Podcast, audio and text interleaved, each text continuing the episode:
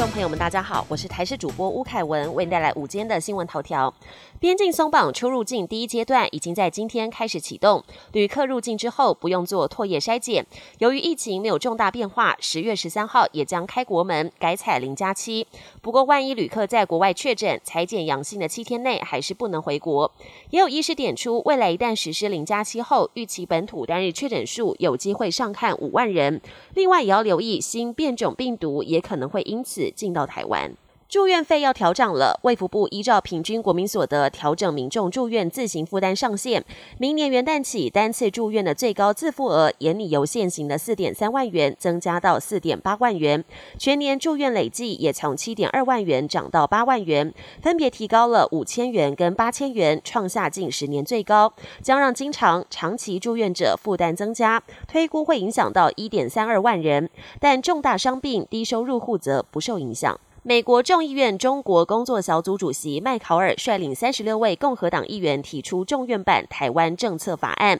相较参议院的版本，众院版本保留了敏感的外交条文，像是要求将我国驻美机构改名台湾代表处及任命美国在台协会处长时，需经过参议院同意。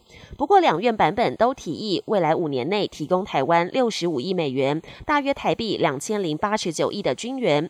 麦考尔表示，台湾是美国重要的国安伙伴，但却面临来自中共前所未见的威胁，因此现在是提供台湾武器的时候。军援台湾要在入侵发生前，而非发生之后。至于会通过哪个版本，还需要协调。国际焦点。俄罗斯下达局部动员令，美国国务院担心具有美俄双重国籍的公民被征召，已经要求公民应立即离开俄国。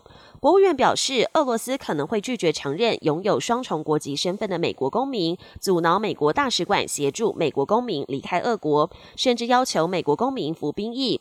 美国驻俄大使馆坦言，协助公民的能力受到严重限制。除了要求拥有俄国身份的美国公民离开，也呼吁公民不要前往俄国。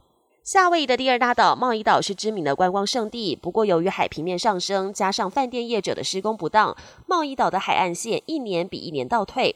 除了将建筑物迁往内陆，贸易岛政府也在寻求其他的办法，譬如修复沙丘跟湿地，期望将海岸线后退的冲击降到最低。巨兽级飓风伊恩，美东时间二十八号下午夹带狂风暴雨登陆佛州。迈阿密警方表示，伊恩袭击佛州海岸时掀起了毁灭性暴潮，导致一艘载有移民的船只翻覆沉没，有二十三人下落不明。飓风肆虐的佛州灾情正不断传出。本节新闻由台视新闻制作，感谢您的收听。更多内容请锁定台视各节新闻与台视新闻 YouTube 频道。